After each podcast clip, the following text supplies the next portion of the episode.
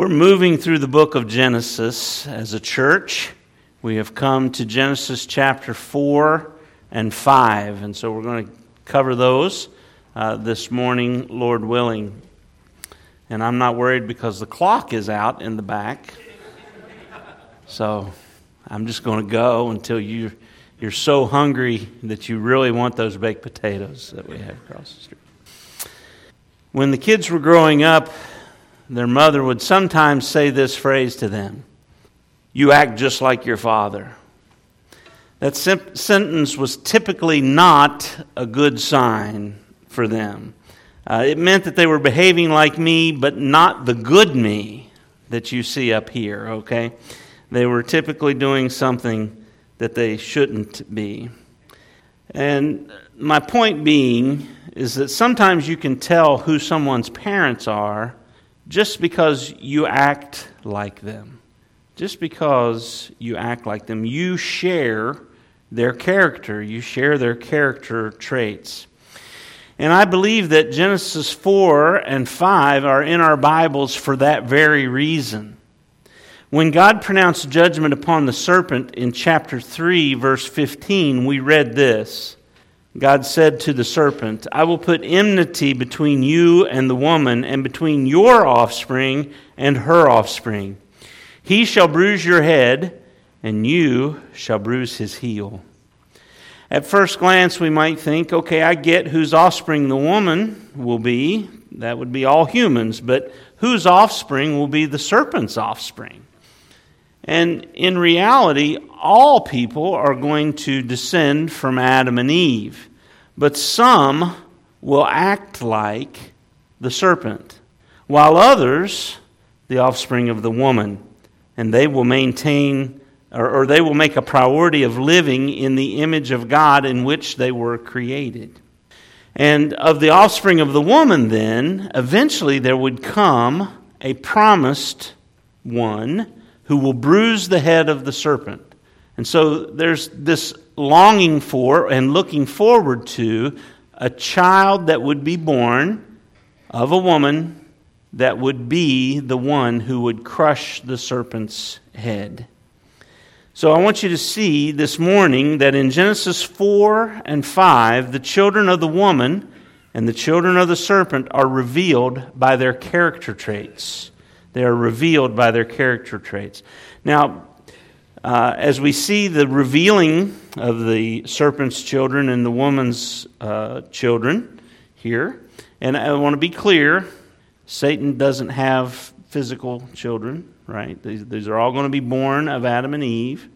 But as we, as we read this, it's important to see that the original audience that would read Genesis would be the Israelites that were traveling from Egypt to the promised land. That's when Genesis was written. Genesis, Exodus, Leviticus, Numbers, and Deuteronomy. The Pentateuch was given to them in their travels. And it's important because they would have at least heard what Jesus later said was the greatest and the second greatest commandments. What's the first great commandment? You'll love the Lord your God with all your heart and with all your mind and all your being, right? And then what's the second one Jesus said? Love your neighbor as yourself. Those are the two great commandments. And the people hearing uh, uh, the book of Genesis and reading the book of Genesis would have known of these two commands. They would have at least heard them. So that's going to be important as we begin to read this account, especially of Cain. Also, as we read this passage, I want you to note the difference between how the two sons are described by Eve, and then also notice how their offerings are described. Those are some key points for us. All right, with that in mind, let's read Genesis chapter 4. Let's start with verses 1 through 7. I'll start after I'll stop after verse 2 and just make a comment, but Genesis 4 starting in verse 1. Now Adam knew his knew Eve his wife, and she conceived and bore Cain, saying, I have begotten a man with the help of the Lord. And again she bore his brother Abel. Now Abel, his name means breath or vapor. but she doesn't say anything about him. It's kind of like Eve is very excited when Cain is born, as she anticipates that maybe this is the offspring that's going to undo what her and Adam did at the fall. Maybe Cain will be the one that crushes the serpent's head. But then she has a muted response to her second son, as if the realization has hit her that it may be a while before the promised offspring arrives. So we continue to read. Now Abel was a keeper of sheep, and Cain a worker of the ground. In the course of time, Cain brought to the Lord an offering of the fruit of the ground. And Abel also brought of the firstborn of his flock and of their fat portions.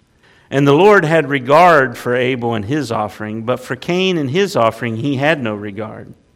So Cain was very angry, and his face fell. The Lord said to Cain, Why are you angry, and why has your face fallen? If you do well, will you not be accepted?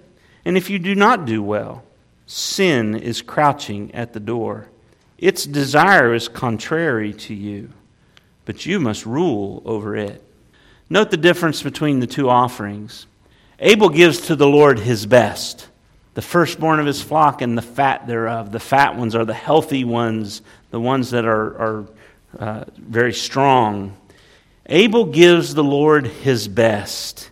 Cain keeps back the best for himself, and the Lord gets second best, or maybe worse. Cain may have, Cain may have said, Well, I've got some of this fruit here that's spoiling. Uh, that's not any good for trade. Let's just give it to the Lord. He keeps back the best for himself. The book of Hebrews reveals to us Abel's faith here. In Hebrews 11:4 it says, "By faith Abel offered to God a more acceptable sacrifice than Cain, through which he was commended as righteous, God commending him by accepting his gifts. And through his faith, though he died, he still speaks.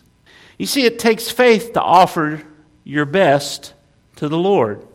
It takes faith to offer the best of your finances and of your time to the Lord.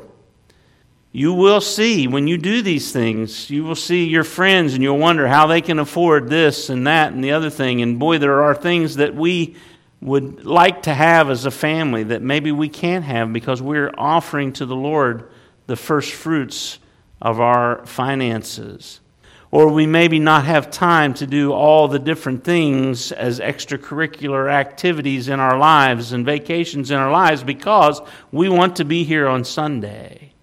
And we want to worship the Lord with our time, and we want to serve the Lord, and we want to teach in the church, maybe, or serve and help in the church. All these different things, they are sacrifices of your time that you offer up to the Lord, and it takes faith to know that despite giving away your best, you're going to be okay.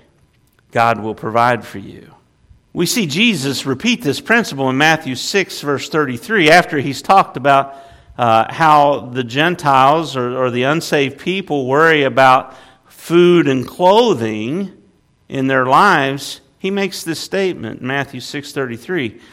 Seek first the kingdom of God and his righteousness, and all these things will be added to you. It's as if, or it's not as if, it, it's God's promise to you that if you seek his kingdom first, you put him first in your life, and you put righteousness, following Him, first in your life, He'll make sure you're fed and clothed. Don't make that the priority of your life.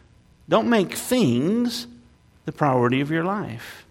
Focusing your life on the Lord reveals your love for Him, the first and greatest commandment. But keeping back your best for yourself or for your family, or for anyone or anything else reveals that the Lord does not have your primary love. This is sin. In Genesis 4 7, note what it says. The Lord says to Cain, If you do well, will you not be accepted? And if you do not do well, sin is crouching at the door. Its desire is contrary to you, but you must rule over it. Sin desires to rule Cain. It's the same phraseology that we had with Eve when it said that her desire will be to rule over her husband, but he will dominate her. That, that fall of sin, that where men are stronger than women and, and women desire to, to, to manipulate and, and men are forceful. It's just this terrible thing, and that's we talked about that in previous sermons if you want to go back and listen to those. But it's the same thing here. Sin is desiring to rule Cain's life. Sin will enslave you, just like it did Cain. But Cain hears these words from the Lord and he is unrepentant. Notice verses 8 through 16, Genesis 4 8 through 16. Cain spoke to Abel, his brother, and when they were in the field, Cain rose up against his brother Abel and killed him. Then the Lord said to Cain, Where is Abel, your brother? He said, I do not know. Am I my brother's keeper? And the Lord said, What have you done? The voice of your brother's blood is crying to me from the ground, and now you are cursed from the ground. This is the third time curse is used in Genesis. The first time upon the ground because of Adam's sin, the second time upon Satan, and now we hear it given to the offspring of Satan. Cain is being revealed as the offspring of Satan as he is now cursed. You are now cursed from the ground, which has opened its mouth to receive your brother's blood from your hand. When you work the ground, it shall no longer yield to you its strength. You shall be a fugitive and a wanderer on the earth. Cain said to the Lord, My punishment is greater than I can bear. Behold, you have driven me today away from the ground, and from your face I shall be hidden. I shall be a fugitive and a wanderer on the earth, and whoever finds me will kill me. Then the Lord said to him, Not so. If anyone kills Cain, vengeance shall be taken on him sevenfold. And the Lord put a mark on Cain, lest any who found him should attack him. Then Cain went away from the presence of the Lord and settled in the land of Nod, east of Eden. Cain's lack of love for the Lord is further expressed by his hatred for his brother. Cain has now broken the second greatest commandment love your neighbor as yourself. You see on your handout there, 1 John 3, verse 11, the Apostle John picks up on this story and he recognizes it as what it is. It is God revealing to us who the woman's seed would be and who the serpent's seed would be, and that constant battle that would be between them. 1 John 3:11 For this is the message that you have heard from the beginning that we should love one another. We should not be like Cain who was of who?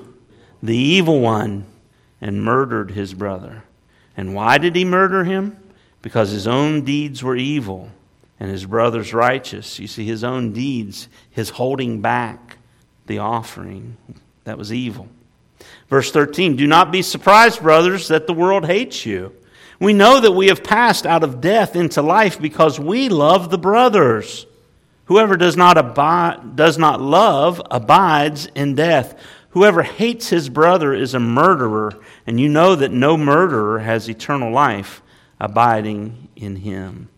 The children of God and the children of the serpent are revealed by their character traits. And again, the Apostle John, if you'll remember when we went through 1 John, there were three tests do you believe the uh, truth as given by the apostles about the gospel? That was the truth test. Then there was the obedience test. Are you becoming more holy because of your following the Lord? And then the third test was the love test. Are you loving people that you wouldn't normally love? People of different socioeconomic backgrounds, different races, different, uh, different upbringings. You see, here we're the people of God. And we love one another. Cain withheld the best of the fruit of the ground for himself. His judgment is that he is cursed from the ground. It is noteworthy that Cain is cursed like Satan was in Genesis 3:14. You see, you will be judged with your spiritual father. You will be judged with your spiritual father. Matthew 25, verse 41, Jesus says this Then he will say to those on his left, Depart from me, you cursed, into the eternal fire prepared for the devil and his angels. Hell was prepared for the devil and his angels, but his children will join him. Whose child are you this morning? Your character traits reveal who your true spiritual father is. And then we're told Cain moves away from the presence of the Lord to the east. We've seen that eastward is a bad direction in the Bible. We must go westward if we're to go towards God. That's just some literary features of the Bible. And then in verses 17 through 24, we see the serpent's offspring further characterized. We see the offspring further characterized. So, verse 17 Cain knew his wife, and she conceived and bore Enoch. When he built a city, he called the name of the city after the name of his son, Enoch. To Enoch was born Irad, and Irad fathered Mehujael, and Mehujael fathered Methushael, and Methushael fathered Lamech, and Lamech took two wives. The name of the one was Adah, and the name of the other Zillah.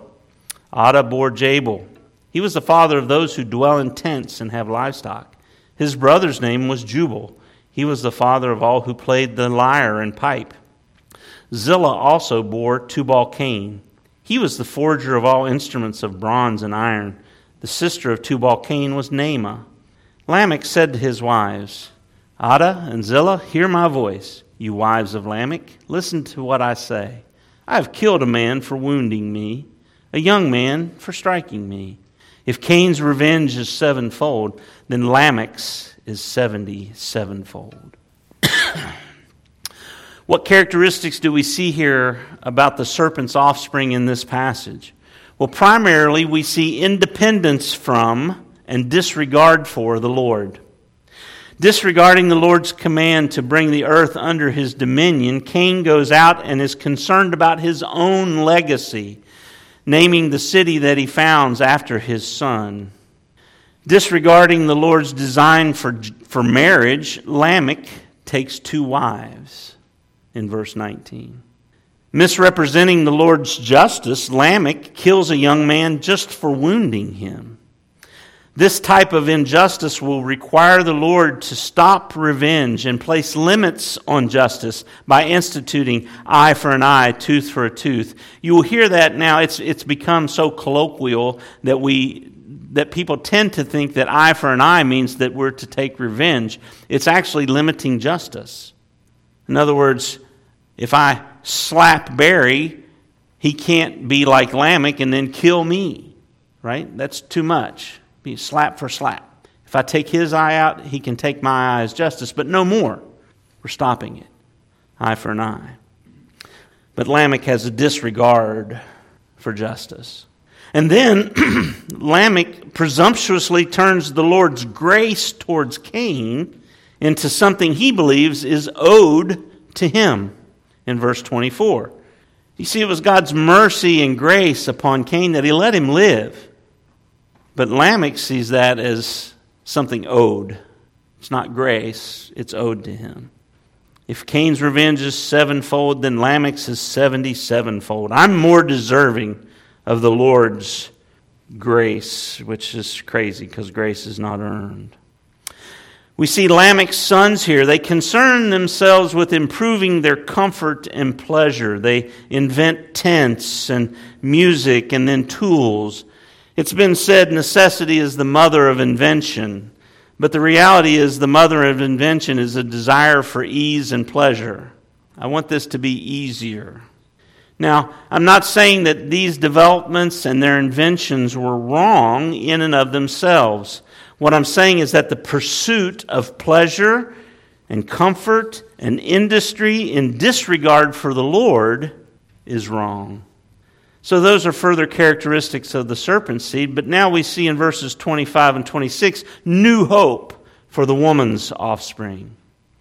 Says in verse 25 And Adam knew his wife again, and she bore a son and called his name Seth. For she said, God has appointed for me another offspring instead of Abel, for Cain killed him.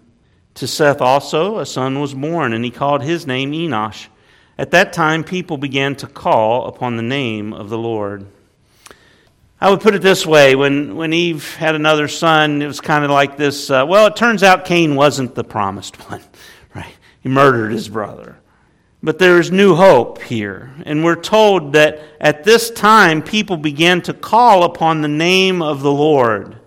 Note that they are relying on the Lord. Their primary focus is the Lord. They love the Lord primarily. And then we see the woman's offspring further characterized. What time is it? Somebody give me the time. 11:32. Okay. So we'll move through these. I also want to just note do not assume that I'm pronouncing these names correctly. Right? I'm just acting like I know how to pronounce them. so let's go. We see the, the, the promise to Adam and Eve, the blessing is reiterated here in this passage. And then it moves through the lineage of Genesis. Let's just read this through to verse 24, and then we'll make some observations. Says, This is the book of the generations of Adam.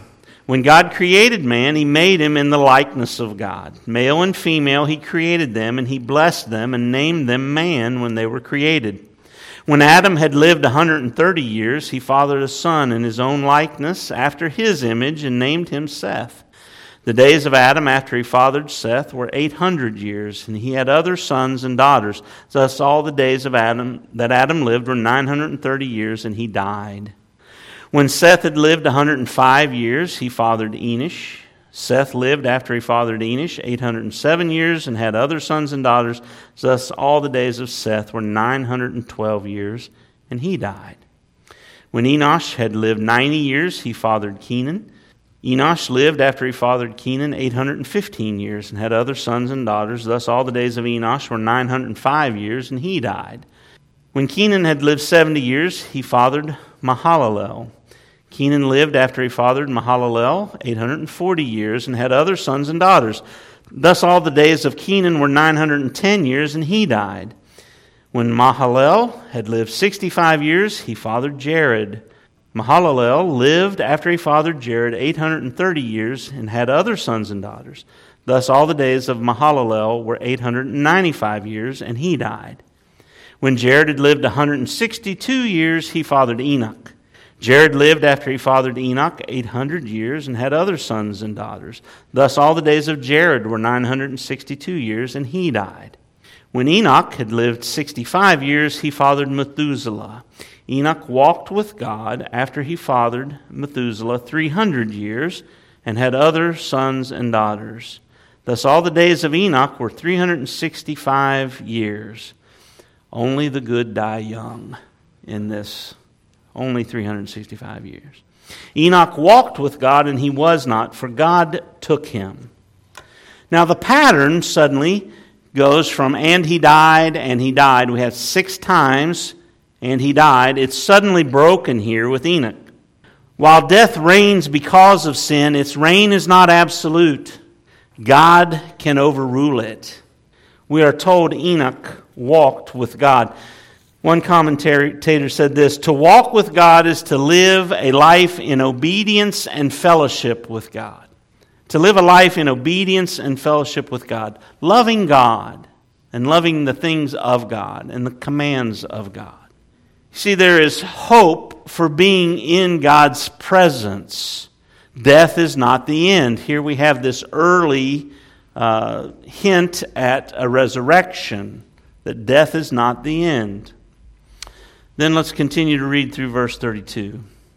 When Methuselah had lived 187 years, he fathered Lamech. Methuselah lived after he fathered Lamech 782 years and had other sons and daughters. Thus, all the days of Methuselah were 969 years, and he died. When Lamech had lived 182 years, he fathered a son and called his name Noah, saying, Out of the ground that the Lord has cursed, this one shall bring us relief from our work and from the painful toil of our hands. Lamech lived after he fathered Noah 595 years and had other sons and daughters. Thus, all the days of Lamech were 777 years, and he died. After Noah was 500 years old, Noah fathered Shem, Ham, and Japheth. Now, the long length of lives, let me just say this. I believe prior to the flood and closer to creation, we had a more ideal environment upon the earth. And so men and women lived much greater, longer lives. After the flood, we see a, a change in the lifespans. We don't know exactly what caused that uh, whether it was the introduction of viruses or whether it was more sun because of a change of environment. We just don't know. But we will see after the flood, human lives drop, length of life drops significantly. Lamech here names his son Noah, which sounds like the Hebrew word for rest. Lamech has the hope that Noah will be the promised offspring that will reverse the curse on the earth and bring God's eternal Sabbath that they're looking for. Now, we know that Jesus is the promised offspring of the woman. And Hebrews 12:24 we find Abel's blood contrasted with Jesus' blood in Hebrews 12:24. He says to Jesus, the mediator of a new covenant and to the sprinkled blood that speaks a better word than the blood of Abel. ESV Study Bible says this The blood of Abel cries out a curse for vengeance, but Jesus' blood brings forgiveness and atonement. The promised offspring of the woman came, and he brought the privilege of being called the sons of God. John chapter 1, verses 12 and 13, it says, But to all who did receive him, that's Jesus, who believed in his name, he gave the right to become children of God, who were born not of blood, nor of the will of the flesh, nor of the will of the man, but of God. You see, true children of God recognize Jesus as their Lord. If you're here this morning and you've never trusted Christ as your Savior, I urge you to repent of your sins and trust Jesus Christ as your Lord and Savior. He's the true king of this universe. We see this recognition of Jesus as Lord being important in John chapter 8, verses 38 through 47. We're going to see the Pharisees coming along saying, Hey, we have Abraham as our father. And Jesus is going to say, No, no. Actually, your father is Satan. And they're going to say, Well, we know who our father is. You're the father of an illegitimate relationship because Jesus, uh, Mary became pregnant with Jesus before they were married, right? It was in that betrothal period. So we see some really harsh argumentation going on here. But let's read John chapter 8, verses 38 through 47, where we hear Jesus say, I speak of what I have seen with my Father, and you do what you have heard from your Father. They answered him, Abraham is our Father. Jesus said to them, If you were Abraham's children, you would be doing the works Abraham did. But now you seek to kill me, a man who has told you the truth that I heard from God. This is not what Abraham did. You are doing the works your father did. And they said to him, We were not born of sexual immorality. We have one Father, even God. Jesus said to them, If God were your Father, you would love me. For I came from God, and I am here. I came not of my own accord, but He sent me. Why do you not understand what I say? It is because you cannot bear to hear my word. You are of your father, the devil, and your will is to do your father's desires. He was a murderer from the beginning and does not stand in the truth because there's no truth in him. When he lies, he speaks out of his own character, for he is a liar and the father of lies. But because I tell the truth, you do not believe me. Which one of you convicts me of sin? If I tell the truth, why do you not believe me? Whoever is of God hears the words of God. The reason why you do not hear them is that you are not of God. True children of God obey God's words, resulting in holiness, and then they love their fellow brethren. And we had that passage in 1 John 3 11, we, or 11 through 18. We won't read all that again, but let's drop in at 1 John 3, verse 15. Everyone who hates his brother is a murderer, and you know that no murderer has eternal life abiding in him. By this we know love, that he laid down his life for us, and we ought to lay down our lives for the brothers. But if anyone has the world's goods and sees his brother in need, yet closes his heart against him, how does God's love abide in him? Little children, let us not love in word or talk, but in deed and in truth. See, those who have been born again love those who have been born again. Your spiritual father is revealed by what you live for, or rather, who you live for. The children of God and the children of the serpent are revealed by their character traits. And I've given you there on your handout the contrasting character traits of the woman's offspring in the Old Testament versus the New Testament children of God. The seed of the, of the woman, or the offspring of the woman, displayed their love for the Lord by offering the best of their time and resources to the Lord and his kingdom. We do the same in Matthew 6:33. We prioritize his kingdom and his righteousness in our lives. The woman's Old Testament offspring loved their neighbors in contrast to what Cain did. We just read where we are to sacrificially love our brethren and commit to help them walk in righteousness. That's why we have church membership where we commit to one another to help one another grow in righteousness. The woman's offspring looked for the coming of the promised offspring. We, as living after the cross, know the offspring came, but what are we looking for? His return his return. We look forward to the return of Jesus Christ. The woman's Old Testament offspring, like Enoch, walked with the Lord in obedience and fellowship. The New Testament children of God follow Jesus together. It's kind of the tagline we use for Faith Baptist Church following Jesus together. We're helping one another, we're restoring one another, we're loving one another as we follow our Savior. Then we see the woman's Old Testament offspring longed for the new creation Sabbath when all things are made new, and we do the same.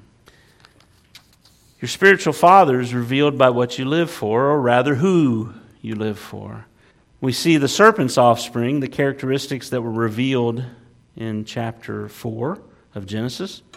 They reveal their love for self over the Lord by withholding their best for themselves. Now, notice this was in their worship to the Lord, right? I mean, if you were talking to Cain, he'd say, Well, yeah, I worship the Lord. I just kind of do it my way, right? I don't do it like everybody else. They reveal their hatred of others by how they treat their neighbors. They're more concerned about their legacy than the Lord's kingdom. They disregard God's word concerning what's best for life and for marriage. And, beloved, we're, we're coming up. It's not going to be long. We're going to have the, the Pride Month and that type of thing coming at you. Listen, there are going to be people who say that they're Christians and they live in, in reprobate lifestyles. Beloved, the best way is God's way. And whether that's living in it's one man, one woman, one lifetime, saving sex for marriage. That's the best way. That's the way. Don't believe the lies of Satan. If somebody's out there trying to build their own kingdom and they say they're doing it for the Lord, don't believe them. Characteristics. If they're treating other people unjustly, they're revealing that their father is truly Satan when they think they are owed things that are really God's gifts, they're revealing that their father is Satan. When they focus on the culture and an easy life and getting along with other people and they, they fear men more than they fear God, well, then that means they love men more than they love God. And, beloved, the children of God love Him primarily. Your spiritual father is revealed by what you live for or rather, who you live for. Who is your spiritual father this morning? As we've went through this, if you, if, if you see these characteristics and more characteristics point to the fact that Satan is your spiritual father, I urge you this morning repent of your sins, trust Christ as your Savior, and follow Him with your life. That's the way of salvation. And if you're here this morning and you are a born again believer, but you see that maybe there's a few of these things where you're not following well, repent of those things and follow the Lord Jesus Christ and help others to follow him. Let's pray. Father, we thank you for the opportunity to come and to look into your word and to, to see laid out for us the early stages of this battle between Satan and his offspring and you and your offspring. A battle that continues to rage even into our day. I pray, Father, may we represent you well in this world.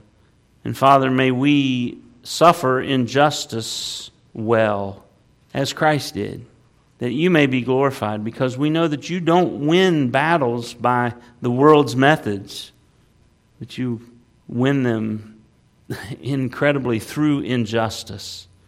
The greatest of which was the injustice of Christ on the cross, and how you turned that injustice into our salvation. As we are now judged with our King.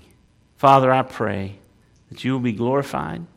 Father, I pray that you will also bless our time of fellowship and the food that we partake in. I pray, Father, that uh, we will raise the funds that are needed to see our teens go off to camp. And uh, we ask these things in Jesus' name. Amen.